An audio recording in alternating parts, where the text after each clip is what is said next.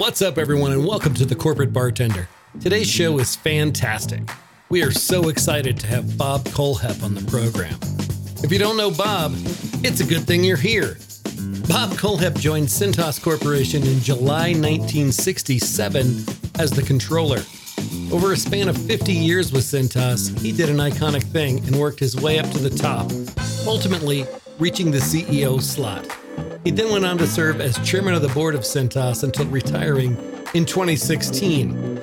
Bob's also the author of the new book, Building a Better Organization. And today we're going to talk about culture, about engagement, and about what it takes to be a great leader. Bob's one of those guys who's been there, done that, got the t-shirt, and even wrote the book on it. I think you're going to love this one. So buckle up, TC Beers, grab your favorite cocktail, and let's get right on into it with Bob Kohlhepp on today's TCB.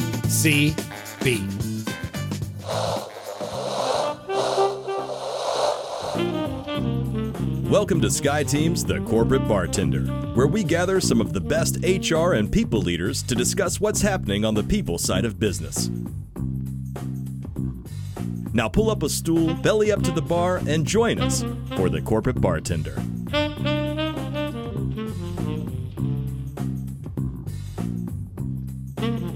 All right. Well, Lori, what do you think? Should we get going here? Let's do it. Let's do it. Welcome, everybody. It is so good to see each and every one of you. It's Wednesday. It's my favorite day. It's Corporate Bartender Day. Here we are, 8th of December. I don't even know how many more shows we're going to do this year because of the holidays and everything. We got to get that worked out. Mm-hmm. But it is episode number 112. We've been doing this a long time. Thank you, each of you, for coming back. Today we're going to do what we do. We're going to open it up. We've got a new person here. So she's already been prepped to expect to be grilled with the three questions. We're going to talk about a couple of news items and get on into our interview with former Cintas CEO and author of Building a Better Organization, Robert Kohlhepp. Let's give Robert a good TCB welcome, shall we?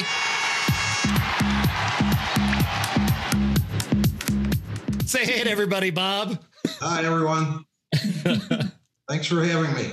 Oh, thanks for joining us today. It's going to be a good day. Lori, why don't you put Courtney in the hot seat? Yeah, let's do it. Courtney Seeley is joining us today. We always ask, what do we ask, Eric? What do you do? And take two. Courtney, welcome to The Bartender. We want you to tell us who you are, what you do, and one boring fact about yourself. Oh, okay. Well, that's fairly easy. If I can't knock this out of the park, there's something a little special about me. So I'm Courtney Seeley. I'm in Greenwood Village, Colorado, south of Denver. Mom to two middle school boys. So that's a lot of fun right now. I'm sort of saying that with some sarcasm. Dripping. What? I have two male dogs, so I'm surrounded everywhere I look by boys and men. I am an attorney. I currently serve as the head of legal operations for a global beer company, and I'll shortly be moving over to serve as the chief legal officer of Cable Labs. So we know each other. And a boring fact about me is I think the same thing as what I do. I'm a lawyer. So we'll try to keep David from making too many lawyer jokes. I know it's a ripe opportunity. Yes. So there you go. If there's anything else you'd like me to share, just shout. Otherwise, thanks for having me. No, awesome. Thank you, Courtney. Thanks for being here. All right. Just a reminder, this link should work now. TCB merch. We're going to start doing merch. I'll figure that out over the holidays, but you can go to that link right there, skyteam.cloud/TCB merch, and we'll get your order on file. Morag, I did get an order from Dr. Bob. Dr. Bob wants a TCB t-shirt. Well, so do I. I get mine first. You do. And then Dr. Bob can wear his when he comes on People First next year. Yes. Excellent. Maybe it could be one of those crossover reality shows. You should come on People First and help me interview Dr. Bob. And I'll wear a Work Made Fun Gets Done t-shirt. Okay. Awesome. All right, just a couple of news items today before we get into our conversation with Bob Kohlhepp. Lori, I'm going to let you take this first one because you sent it to me this morning and I could hear the sigh of exasperation in your voice. Yeah, so there's this. We kind of are continuously going around and around the conversation of how do you comply with a perpetually moving target? Should we even try anymore? Should we just do our own thing?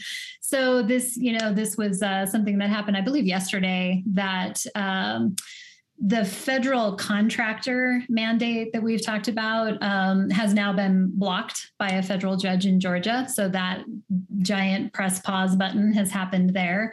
As we know, the OSHA emergency temporary standard was blocked, 30 seconds after it came out. So, big old giant pause button on that one as well. And, so, just from my own experience at Cable Labs, we're in the process of identifying a tracking mechanism and an app, essentially, so that we can begin to track vaccination status or testing, negative testing documentation, that sort of thing, which we decided to do as a company policy, regardless of these standards. But once again, just, par for the course that one step forward, two steps back, this is up in the air again. So will be interesting what this turns into at this point. So I don't know, is anyone else subject to the federal mandate, either for employers, right? That's still in place. If you're a federal employer, they have the vaccine mandate that doesn't allow for a testing option. Is anybody else subject to the contractor side of that mandate? Looks like Reb is. Yeah, we got the word today that this judge put an injunction, so we're on hold and we're trying to figure that out. So what that means, we were scrambling. So yeah, it's really this weird space to be in because you put these pretty significant things in place, and then the compliance part of it that you were leaning on to communicate that and get buy-in from your employees. It's like somebody just pulled that rug right out from under you. So I, good luck. Thanks, Lori. We did have somebody, today that said, "Oh, I don't need an accommodation anymore because now it's not going to be law." So I'm like, lovely. Great. Right. So I've had that come up where somebody asked about the accommodation process. And when I reiterated that vaccination was not a condition of employment under our policy and our situation, then, oh, never mind. So it's interesting. Sure. I like Reb's background because where his head is, I can't tell if it says it can be done or it can't be done. Fill in the, oh, okay. But I think he's positioned himself so that way he's got a choice and go either way. You can somehow put a red Sharpie. You can add the T in there if you need to. Just write it on your forehead. Right on your forehead, Reb. That's what you should do. Awesome. Thanks, Lori, for keeping us up to date. The second article today is around culture, and that's one of Bob's areas of focus. So I wanted to talk a little bit about culture and crisis because that's kind of what we're doing. The core of this article, it's called Building a Culture That Can Stand a Crisis, and it's actually part of a series on HBR right now.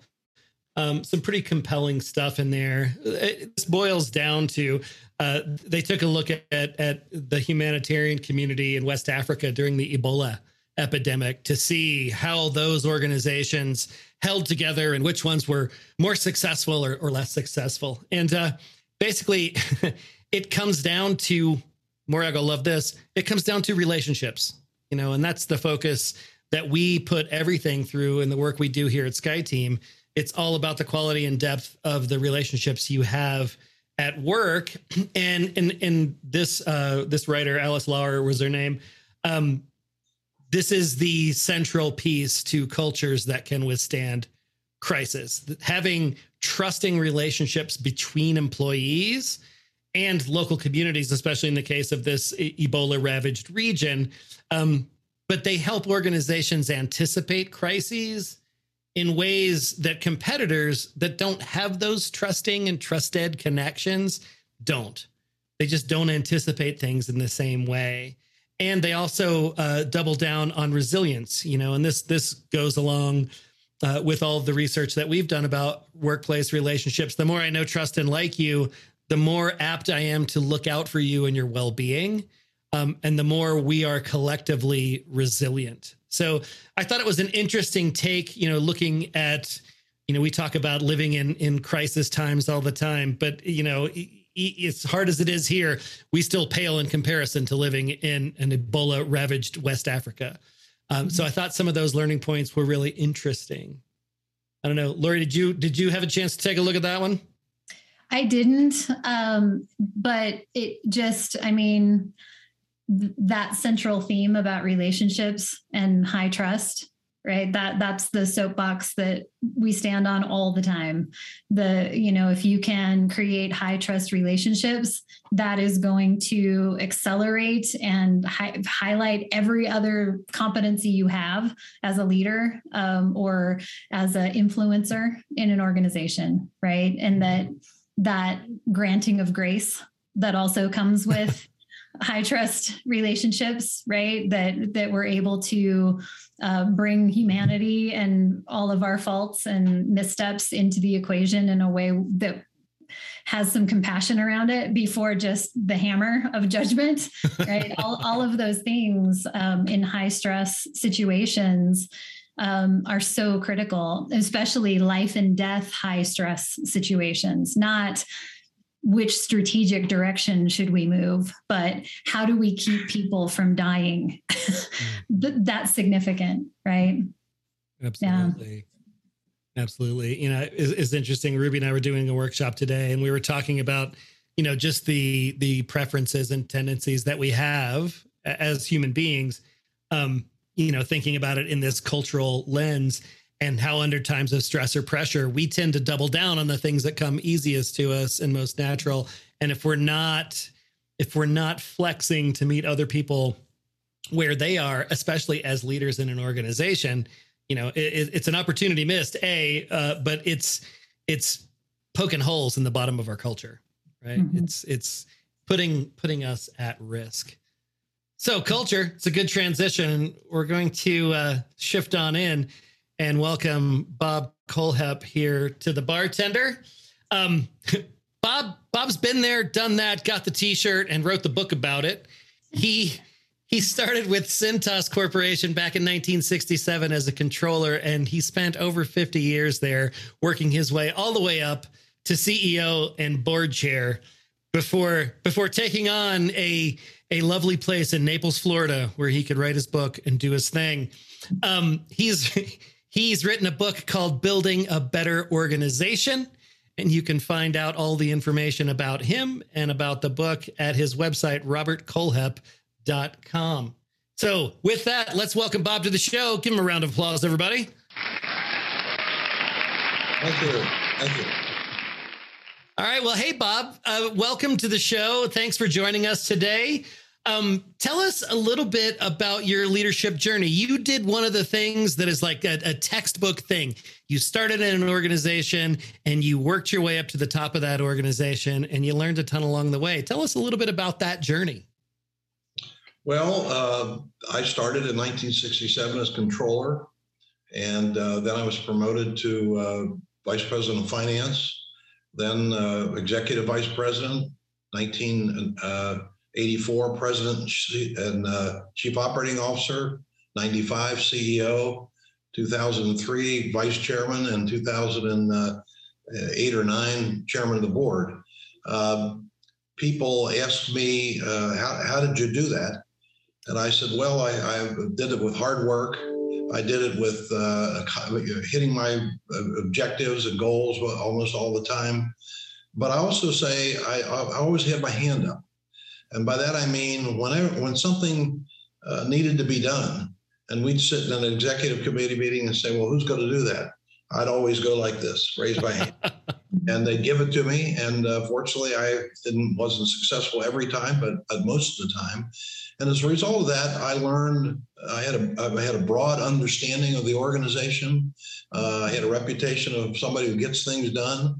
And when the job opened up, I was the guy the founder thought of to take it on. And so I think I always tell people, always have your hand up. When my kids graduated from college, I sat down and I said, I want you to be the first one in the office. And I want you to be the last one to leave, because that's what I did.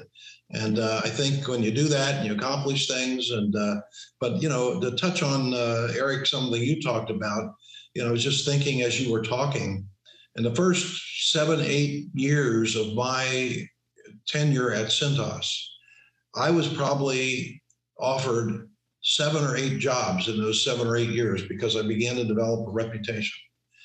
And in some cases, people would say to me, we'll triple your salary.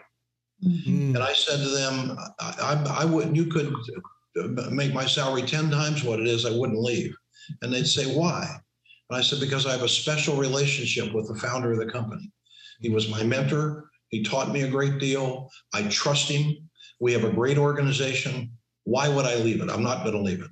And that was the relationship is what kept me at Cintas. It wasn't the money early on, especially. Then after I was there about 10 years, I think everybody just gave up trying to hire me away. They knew I wouldn't leave. But you're absolutely right. Those kinds of relationships are critical. They have to be developed. They're developed with honesty and integrity and straight shooting. They're developed with the boss listening to their subordinates, respecting their subordinates, soliciting their opinions, making people feel like they're part of the company from the standpoint of running the company, that people want to know what they think. It was a great 50 years that I had with Cintas, and I feel very blessed to be able to be part of it. That's fantastic. You know, you talk about building relationships, and I love the story of the power of that one relationship outweighed all the financial incentives people could put in front of you. How do you go about developing relationships of that depth and complexity? Well, I think it's done with regular communication.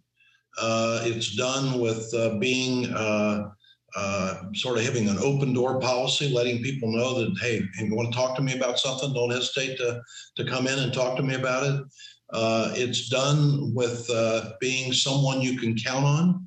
You know, when I said we're going to have a meeting at 3 o'clock, I expected everybody to be there. If I expected everybody to be there, I sure as heck better been there on time and be there at 3 o'clock too. And so I think it's just being somebody that people can count on, being somebody that people feel they can learn from. I was so blessed to have Dick Farmer as a mentor. And I was so pleased when I retired in 2016, I literally got 500 letters from people in the company reminding me of something, some impact I had on their career and their performance. I felt better about that than anything else. So the money I made and all that sort of thing, to think that I really had that kind of an impact on people. And when I think people feel like, gee, I'm working for somebody who cares about me, somebody who wants to make me better, that doesn't mean there isn't some tough love along the way. There has to be. And I got some too. But I think once people realize that, you know, when you say tough things to them, you're not doing it to be a jerk. You're doing it to make them better and that you care about them. And I think you can't lead people if you don't care about the people you're leading. And so I think if you do that and people sense that you're that way, they recognize that most organizations aren't that way. Too many companies consider employees just a necessary evil. And having to deal with people is a pain in the rear end. Well, you just can't look at it that way. And I think that's kind of relationship I had with the person I work for and the founder of the company. And it's kind of relationship I tried to have with all the people who work for me too. I love what you said there. It makes me think about this framework that we have that was written in Morag's first book called Cultivate the Power of Winning Relationships. And it's about this notion of being an ally or showing up as an ally.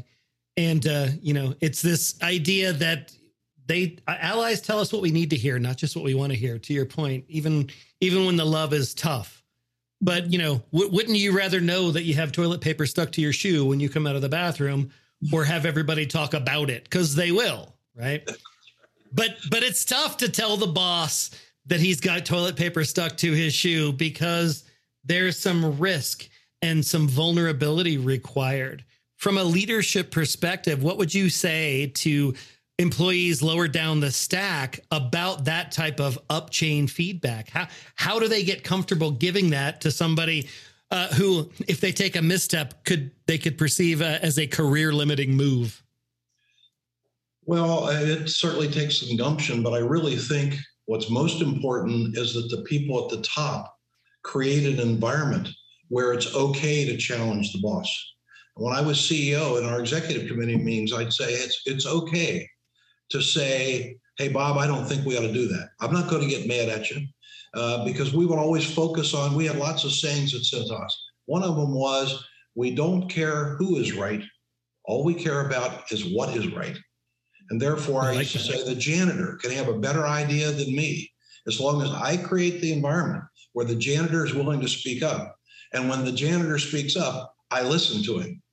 And when, if you do that and people see that that's the way you operate, they become very comfortable with it. So I think it's far more incumbent upon the people to top to create that safe environment for people to speak up, because if you don't, they won't. They're not sure what the consequences are going to be, and so they're not going to take the chance. And that, I love what you said about creating the environment.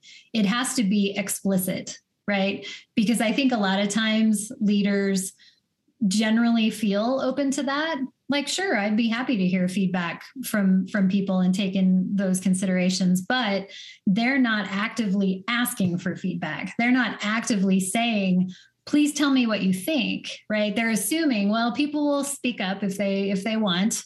And that is a poor assumption to make, because people experience those power differentials. And so to your point, it's more than just feeling like that's the right thing to do. It's actually articulating that that is what is desired. And you have to do that over and over and over, and give people examples of when that actually came to fruition, right? It wasn't my idea. It was somebody else's idea that was the right thing to do. Exactly. Yeah, I love that. And in fact, if even I used to try to, I coached a fellow one time as one of the motivations I had to write this book, and he was very directive. He was always telling somebody come into his office, and say, I have a problem. What do you think I should do? And he would say, do this, do this, do this, do this. His name happened to be Eric, and I said, Eric, I want you to try something. I said, the next time somebody comes in your office and says that, I want you to say, well, what do you think we should do? Yeah. And I said, now, the reason I want you to do that is when you are so directive and telling people what to do, you are cutting off input from the people who work for you. Because when they know you're going to sit in there and say, do 1, 2, 3, 4, 5 and get out of my office, you don't hear what they think.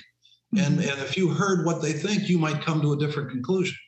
I said, the second reason to do it is, and he said, well, what do I do? What do I do if they don't have a suggestion as to what to do?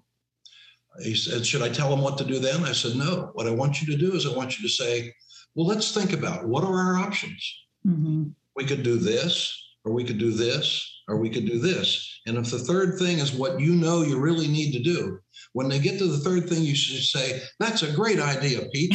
Let's do that. Because if they think it's their idea, they're going to be far more committed to it than if you dictate to them what to do. Oh, preach, Bob. Preach. Well, and then, I mean, how good does that feel that you had the idea, right? Exactly. As that person walking out of the office to say, oh, I nailed that. And then that builds that confidence, that builds that, you know, okay, so that's how I should approach it. I'll think of these options and I'll process, and I won't wait to be told. I'll, you know, so everybody wins in those situations. Exactly. Yeah. And you know what, he tried that 2 or 3 times, and he called me up and he said, you know what, Kohlhepp, that really works. That's great. And his whole approach changed. That's great. I love it. I love it. I love the notion of creating this environment. It made me think of something that Ruby says to people that she's coaching. I watch her face right now. She's like, what do I say?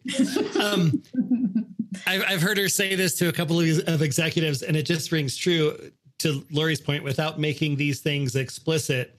Ruby says, the further up the food chain you get, the less honest people will be with you, the less likely they are to tell you the truth. Yeah, absolutely. Even I would say from a top down too, I used to teach this to my people too. I said, if you want to know what's going on, don't ask management, ask the people doing the work. That's right. Okay? We had, for example, we had a 13-week training program for our service salesmen. These are the people that, service salespeople who drive our trucks and interface with the customer. And I'd go visit a plant and I'd find this fellow's just been with us for 4 months. And I would say to him, well, tell me about your training. How long did it last? And you know, because management will always tell you the way they think it should be, okay, or the way they believe it is. The way they want it to be. The only way you find out the way it really is talk to the frontline people. And that's one of the things we preach at our company is when you have a problem, go talk to the people doing the work. And one of my famous lines that I repeated many thousands, tens of thousands of times is the answer is never in your office. If you have a problem, go see your customers, go talk to your employees, and you will find out what the problem is and probably find out how to fix it. But if you think you're going to find it out in some meeting or sitting in your office reading reports, you're dead wrong. Mm-hmm. I love that. The answer is never in your office. I can see that on a t-shirt. Maybe we should do one of those for the bartender. So yeah. Sorry, go ahead, Lori. I was just going to say, it reminds me of when Phil, our CEO at Cable Labs, talked about when he worked for HP, he would spend Saturdays in Best Buy just hovering around the laptops and watching customers. And when they didn't pick HP, he would say, hey, tell me about your choice points here in what you decided to do, because that was the honest, real truth of why people were choosing things. And he said, I found out so much more by doing that than waiting for things to trickle up through 7 layers of reports and such that didn't tell me anything. Yeah. We tried to sell years ago a Federal Express uniform program, and we didn't get it. And the guy that ran the division that didn't get it, I said to him, well, I want to call up the person that you made the presentation to, and you and I are going to go down there and see them and find out why we didn't get the business. Mm-hmm. And there was a lady, she's very, very open with us, and we learned a lot. Mm-hmm. Yeah, absolutely. Yeah. That's great. Like Lori always says, the answer to every unasked question is no. Well, you know, Bob, you were there for a long time. You have a storied career. You exited gracefully, and then you decided to write a book, and that's not easy. Why on earth would you decide to write a book? Well, as I explained to you earlier on, I have been asked to write a book many times.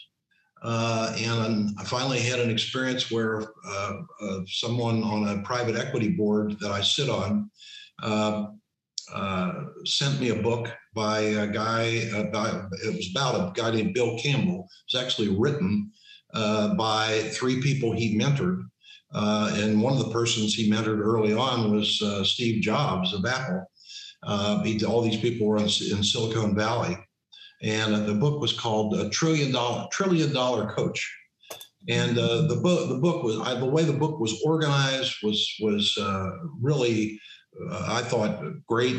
And, I said to myself, I've thought about writing a book for years. I should do this. And so I began to do it. And I would say the other reason is that I feel so blessed to have gone to work for a company in 1967 that had sales of $1.6 million. That today has sales of $8 billion, that had 62 employees when I started, that today has 42,000 employees. And I was not the only person that did that, but an integral part of it. And I've been very blessed to learn a lot of things in that 50-year career. And I thought to myself, I should not go to the grave with all this knowledge in my head. I should put it in a book for my family and for my friends and for anybody else who has the same challenges I had in my career. And hopefully it'll help them do a better job. And so those were my 2 motivations. That's fantastic. So the book, The book is composed of three big sections. You talk about culture, you talk about talent, and you talk about leadership. Let's talk a little bit about talent, because I know a lot of the folks here in the bartender community are HR folks, or they're talent acquisition or talent adjacent people. And right now, recruiting's tough. Mariah's a recruiter. She's out there banging her head against the wall every day. When talent acquisition gets challenging, what advice do you have to folks that are out there in the trenches fighting for this limited supply of talent? Well, it's certainly difficult. There's no doubt about that in today's environment, when there are far more jobs out there than there are people. But one of the things that we did many years ago was carefully studied turnover. And we quantified the cost of turnover. And it was by far the largest number of any cost that we had that was not on our operating statement. Mm-hmm. We figured out that if we had turned over a janitor, it cost us $3,000. If you turned over a sales rep, it was over $100,000. You turn over executives, and it could be $500,000 or $1 million. Mm-hmm. And so we said, and then we started looking at what were the primary reasons for turnover? And we determined that the number one reason for turnover was we shouldn't have hired them in the first place. Mm. And that happened because we didn't focus nearly enough attention on whether or not the applicant was going to be compatible with our organization.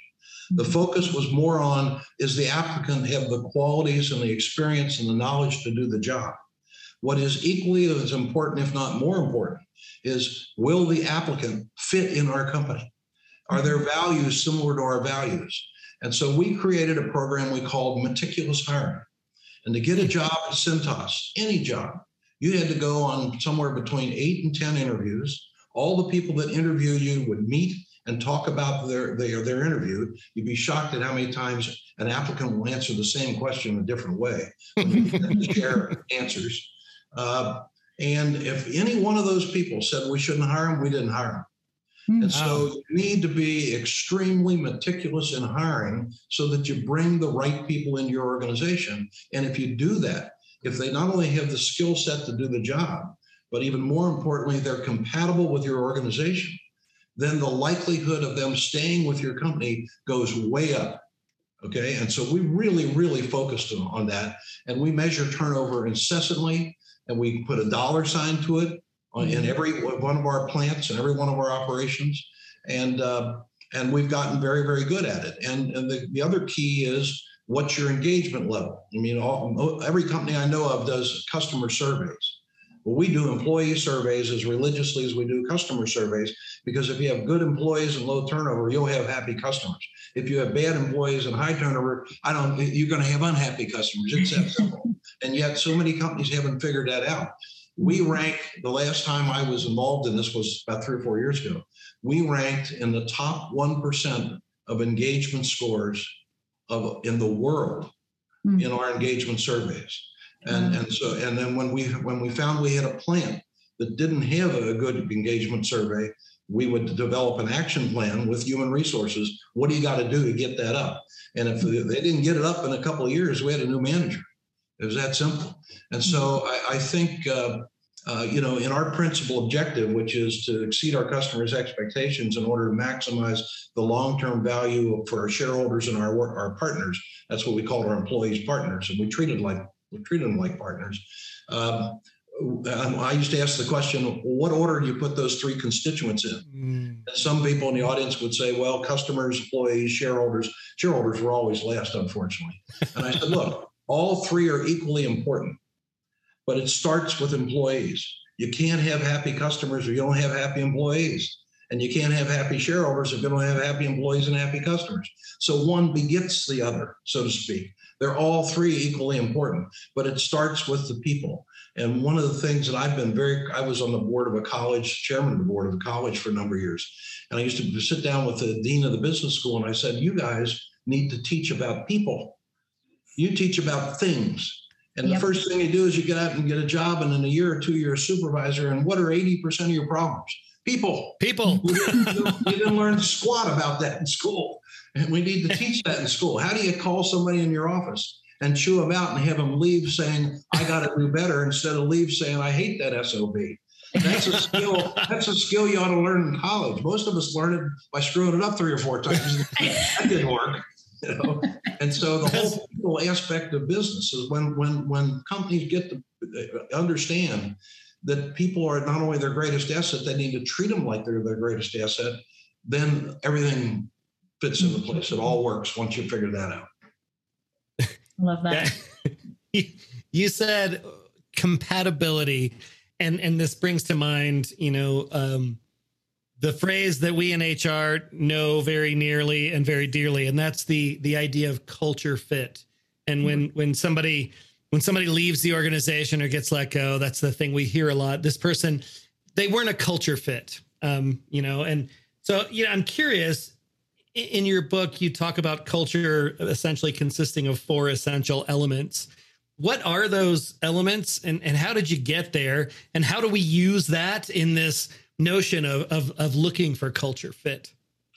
Okay, well, it came about because many years ago, early in my career, I guess I was there maybe 5, 6, 7 years, our CEO at the time, Dick Farmer, our founder, called a meeting on a Saturday morning because we'd lost a couple of management people. And we sat down and we made a list of every management person we lost in the last 2 years. And it wasn't a long list because we weren't a very big company. And we were discussing each one, and about halfway, maybe 2/3 of the way through the list, the head of HR said, well, those people weren't a culture fit. And we said, well, what do you mean a culture fit? And he says, well, we work harder than most companies. We don't work 40-hour weeks. We work 60, 70-hour weeks. When we tell somebody to do something, we expect them to do it. We take goals seriously. We revere our customers. We cherish our employees. And these people came to work for our company, and they didn't have those things. They came from another organization that did it all together differently, and they couldn't adjust to our culture. And we realized at that point that the reason we lost those people is we shouldn't have hired them in the first place. And the reason we shouldn't have hired them in the first place is we had no systematic way of determining whether they were good culture fits for our company. Now, our culture consisted of 4 elements. First of all, our principal objective, I just mentioned, exceeding our customers' expectations in order to maximize the long-term value for our shareholders and employees, drove every decision we made in the company. The second part of our culture was our corporate character, professionalism, honesty and integrity, revere the customer, cherish your employees, all those kinds of things, sort of what we were all about, how we went about doing our job. The third part of it was our management system, where we documented the solution to recurring problems in written policies and procedures, and that's the way we ran the company. Every organization had an operations manual. You followed that operations manual, although you could get an exception if there were an unusual situation. And the fourth part of it was ethics, a very carefully defined process to determine what is the right thing to do. And so those 4 things were our culture. Now, in the interviewing process, what we did is we asked lots of behavioral questions. We would ask situational questions. For example, some of them were, what's the toughest decision you ever made in your life? Tell me about it. Why did you do what you did? How did it turn out? Who's the best boss you ever had? Why? Who's the worst boss you ever had? Why? Mm-hmm. In your last 2 performance reviews, what areas of improvement did your boss tell you need to focus on? Tell me about those. Now, when we would do reference checking, we'd ask the former boss the same question. You'd be surprised how often we got different answers to those questions. So all of these were behavioral kind of questions. Here's the situation. How would you handle that? Here, and so you'd learn a lot about a person when you ask those kinds of questions. I remember I was at Xavier, where I was on the board. I was asked to lead the task force to hire a new athletic director. And and they gave me a list of questions they were all going to ask. And I said, well, these aren't good questions. I have no other questions. One of the questions I asked the guy was, I said, now let me ask you this. It seems to me that the job of an athletic director, the 3 primary responsibilities are winning, doing things right, and achieving the academic excellence of the athlete. what order? No pressure. No pressure. Then I said to him, well, what order would you put them in? Oh, good question. And the first guy, yeah, that's a good question. You know, he was trying to figure out what answer I was looking for instead of answering the question honestly. And right away I said, I don't like this guy. I was the answer I was looking for. And every question you have, you've often said that any good trial attorney never asks a question they don't know the answer to. That's true in an interview too. Okay? That's right. The answer I was looking for was all three are equally important. You can't sacrifice one for the other. The guy that got the job gave me a better answer than I was looking for. He said, doing things right trumps everything. Winning and academic excellence are equally important underneath that. That was a better answer than I was even looking for. And so by asking those kinds of questions, you learn an awful lot about a person. Can they think on their feet? Are they quick? Do they give you a good answer? Do they try to give you an answer that you're looking for versus the answer they really believe in? And again, we'd have multiple people ask the same question. And again, you'd be shocked at how many different answers you would get. And so the whole process of hiring is the most important process that you have.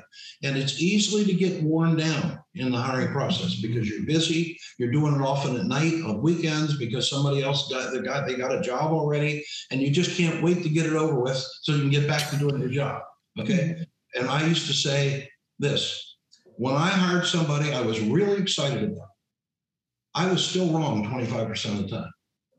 When everything fit, I was still wrong 25% of the time. But when I hired somebody I was lukewarm about, I was wrong every single time. Don't you ever hire anybody you're lukewarm about. Oh, yeah. Sage words right there. I was just going to say that. We've all been there, haven't we? Yeah. So it's interesting to me hearing you kind of share these frameworks and these very well thought out processes that were understood across the organization and were vetted with data about turnover and all of those pieces. And I don't know about the rest of you here on the call and your experiences with being part of organizations. I know being in HR my whole career, so many times we are the voice of all of those things. And we feel like we're pushing a rope up a hill to try to get the organization to adopt what we know to be true, what we know works. And so for one, I just appreciate hearing this kind of, emphasis coming from somebody who was in the role of ultimate influence, because that makes those practices so much easier and so much, people do what gets talked about, right? We talk about that all the time.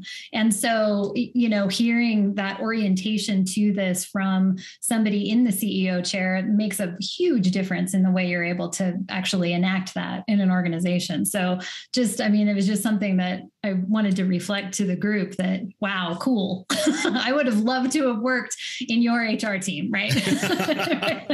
and Lori, one of the things that we preach to our HR team is your job is not to be the mother confessor. Your job is not to catch fish. Your job is to teach people how to fish. So when somebody comes to your problem, you say to them, you should go to your boss, and then you should go to their boss and say, now here's how you're supposed to handle that problem. Okay, because once they start coming to you and they circumvent the boss, it's over. Right. Yep. And that's why we, and I am very grateful to work for the CEO I work for, because he also understands these things. And that's why we have a business partnership model for our HR team, is because we are consultants and advisors. We're not the police, and we're not the make it awesome for everybody, put your monkey on my back, take your complaints kind of operation, right? It's a different orientation to that. So yeah, I think that's important.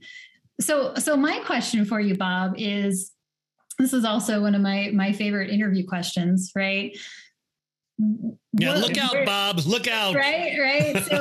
So tell us about a time that you really skinned your knee on something that didn't go well, that you had a great learning from, right? How did you gain all of this wisdom? How did you become this sage? Were there things that you tripped over in order to learn them?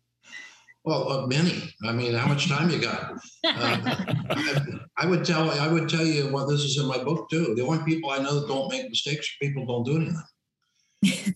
Okay, the people you worry about are not the people that make mistakes. The people who make the same mistake over and over again, those you worry about. Okay, mm-hmm. I've made tens of thousands of mistakes, but I learned from those mistakes. I didn't repeat those mistakes. I also was very blessed to have a great mentor. That when I was struggling with something, I could go to him and say, you know, hey, this just happened to me. What would you do? Mm-hmm. So there was no one giant boo-boo that I ever made, but there were tens of thousands of small boo-boos I made, but I learned from them. I think you have to learn from your mistakes, mm-hmm. and you're going to make them. And so I think as long as you recognize what did I do wrong, how do I avoid doing that again? I remember one time I was talking to a customer and I said something, and at the end of the meeting, Dick Farmer called me aside and he said, "Bob, don't ever do that again." I said, "What do you mean?" And I said, "Well, when you told this customer that they had a problem, that was the wrong thing to say." And I said, "Well, what do you say?" And he said, "What you say is," he called it fair find. "You come in from the side.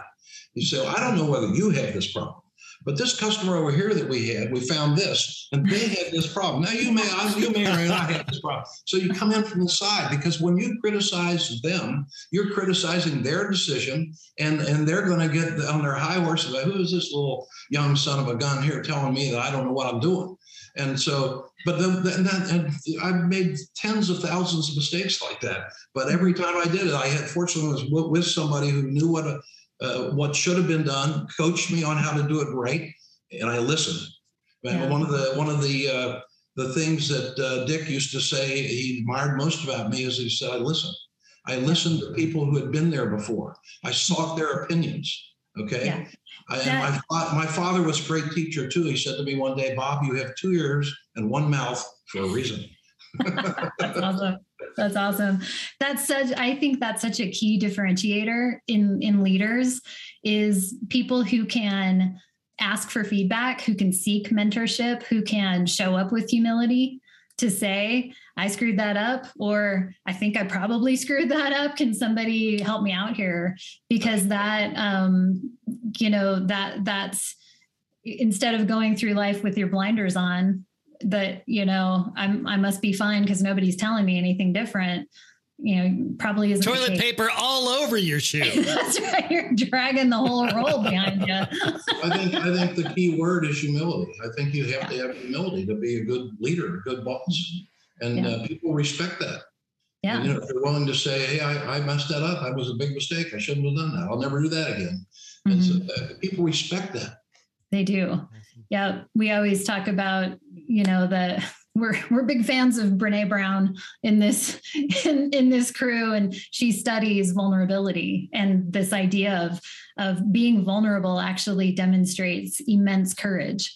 It's not weakness. And so we hold back in that vulnerability because we fear that we're going to be seen as weak because we said, "I messed up."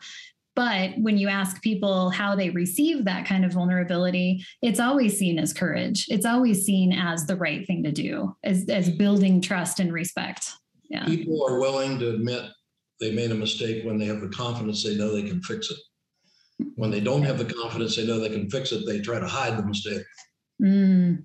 Or if they don't feel empowered to try to fix it, right?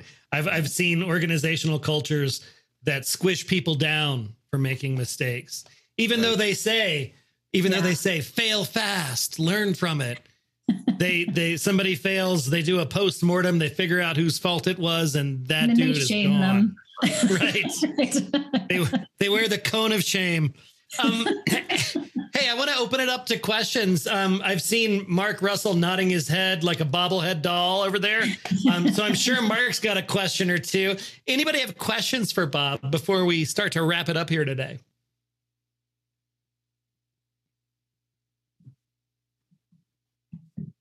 I don't have a question, but I'll share some thoughts based on having just gone through an interview process myself across a number of different roles. So this is not specific to Cable Labs, but I would say in my recent experience as an executive level person being interviewed, I had the most positive experiences with the leadership teams and the HR professionals who asked the type of questions you were suggesting, Bob. I thought that led to a much richer interview and engagement process. And it made me feel as if this was really a two-way street, and that the employer was not only trying to consider you, but they were giving you the opportunity to showcase yourself and learn about their culture based on the questions they asked. Some of the less positive experiences I had were when companies focused on the substantive pieces of the resume and highlighting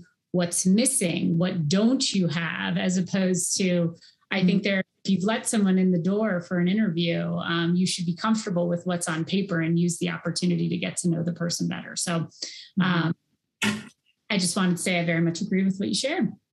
You know, we wrote a book about our culture. It's called The Spirit is the Difference.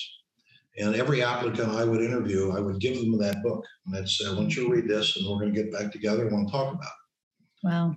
And they do that. And I'd say to them, do you have any comments or questions about that book? And every now and then one would say no. It was the end of that discussion.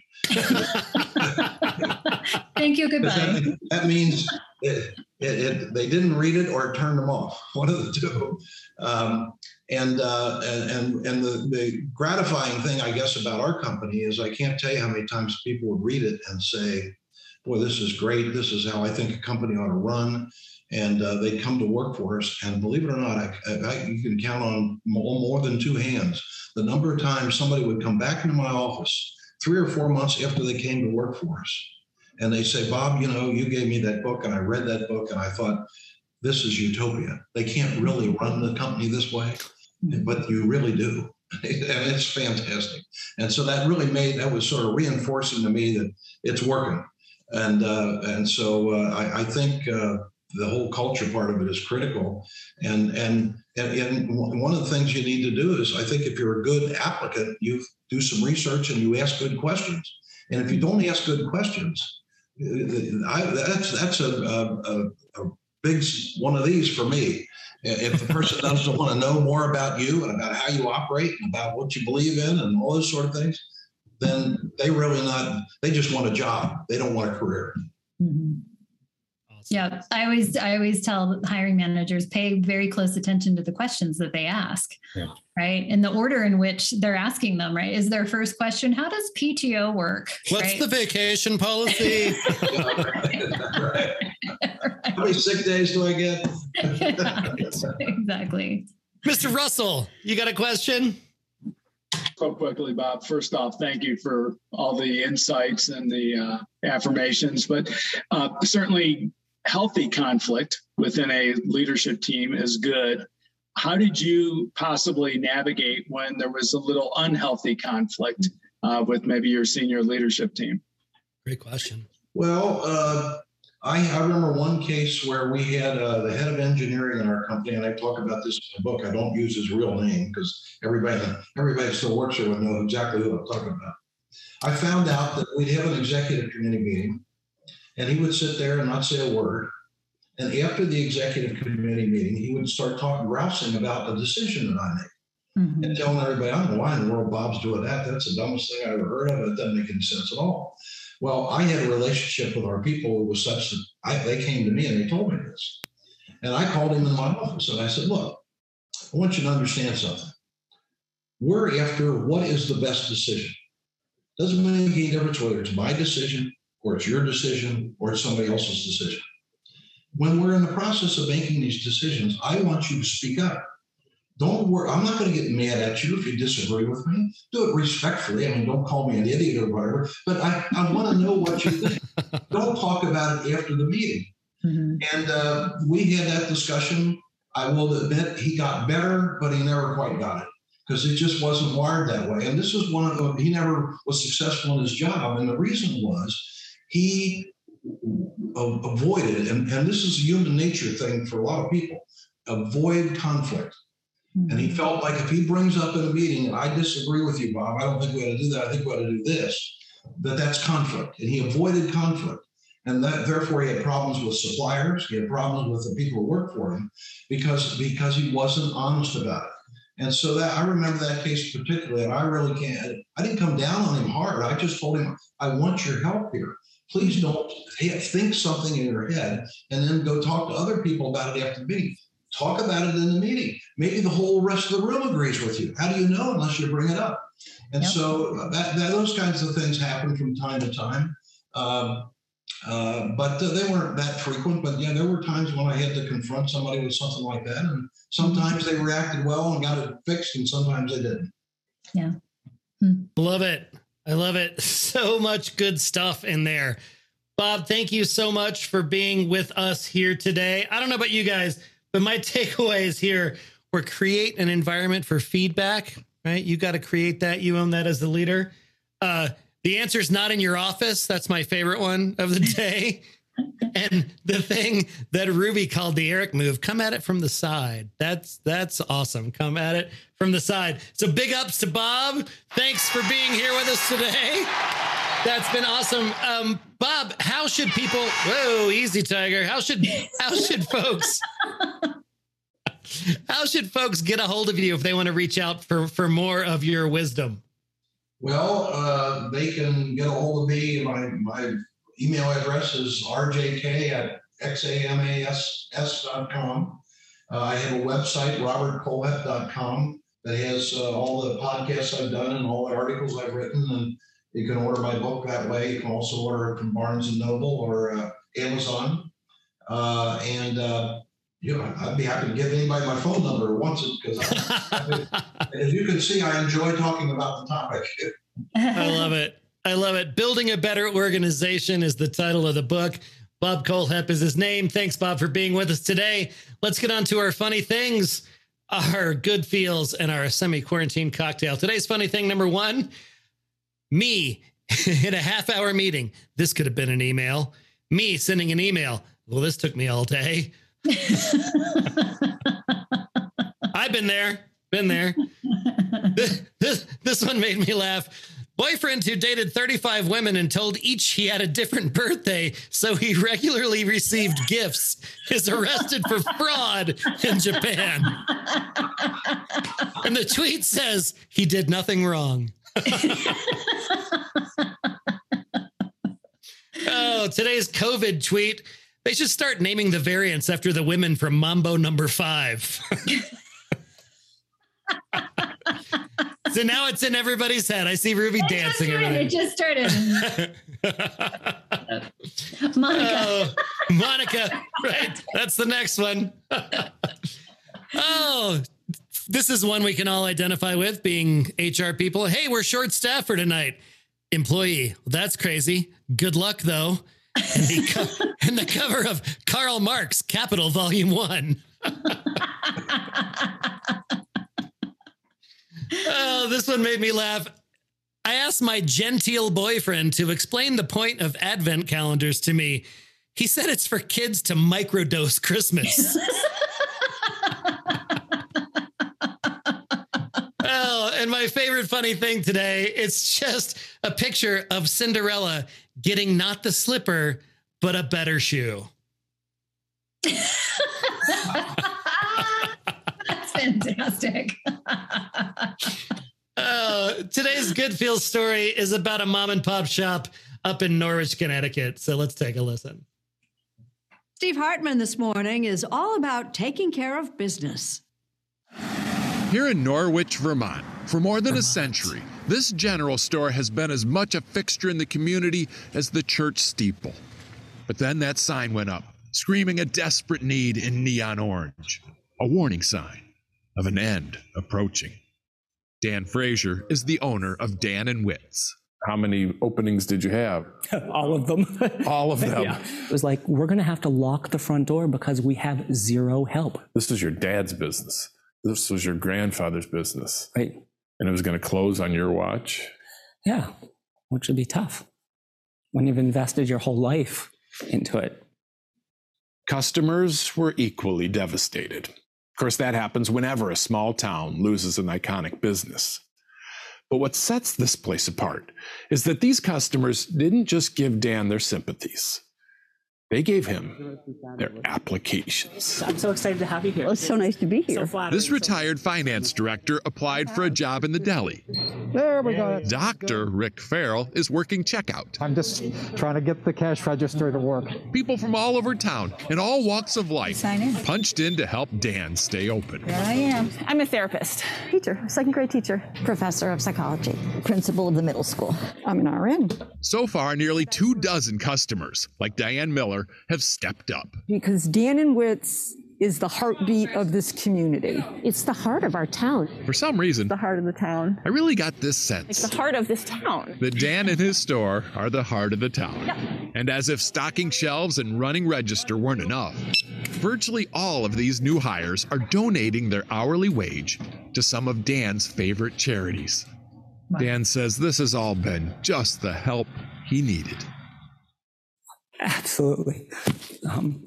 The fact that the community stepped up, you know, I mean, sometimes it takes sort of a crisis, if you will, to appreciate what you have. How are you? And in Norwich, they have what every town needs more than anything. Thank you. Each other. Ah, oh, nice. Just like every week, I'm not crying, you're crying. I was going to say, so many tears in the good field stories. I love it. Oh, wait till you see the next one. The next one's going to kill you. So good, though. So good. Today's semi-quarantine cocktail is the, you put your weed in there. It's a nod to an old Saturday Night Live sketch. It's a riff on an actual cocktail called the liquid marijuana that contains no cannabinoids, just so you know. Today, if you didn't know, is National Brownie Day, y'all. So you're going to need a little bit of spiced rum, an 850-pound brownie, 3/4 of an ounce of mountain liqueur, 20,000 milligrams of THC, some coconut rum. This thing is 3 feet square by 15 inches tall, a little blue curacao. Guinness does not accept cannabis-related records, so this is not a world record pot brownie. Sweet and sour mix. And after the launch of, they call this Bubby's Baked, this brownie, a lucky medical marijuana patient will be the recipient.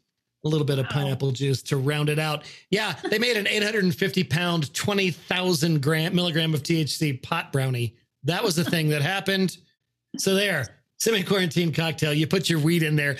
Bob Kohlhepp, thanks for being with us today. You didn't know what you were getting into, and now you've survived. Thank you to everybody who was here today. So good to see you all. Wednesdays are my favorite days, and you guys are my favorite people. Have a good night, everybody. Have a good night. Get to dinner. See you later. Bye. Kill somebody with that brownie. And also, right? I noticed how happy everybody looks. Such big smiles. I mean, you know how complicated it is to get the dosage right on a regular brownie. What do you do with this thing? Just dump the whole shit in there. Eric, that's where you go. Allegedly. Allegedly. My friends have told me it's hard. It's hard to know how much to eat. And Eric, kudos to you, but you've got to drop one F-bomb or else it would not be a corporate bartender. Oh, I know. Fuck, Mark. Thank you so much for joining us today. If you had a good time and learned a thing or two at today's happy hour, please share it with your friends. If you want to join our tribe, head on over to skyteam.cloud/TCB or email us at info@skyteam.com. That's SKYE team.com. Thanks again, and remember, you've always got friends at The Corporate Bartender.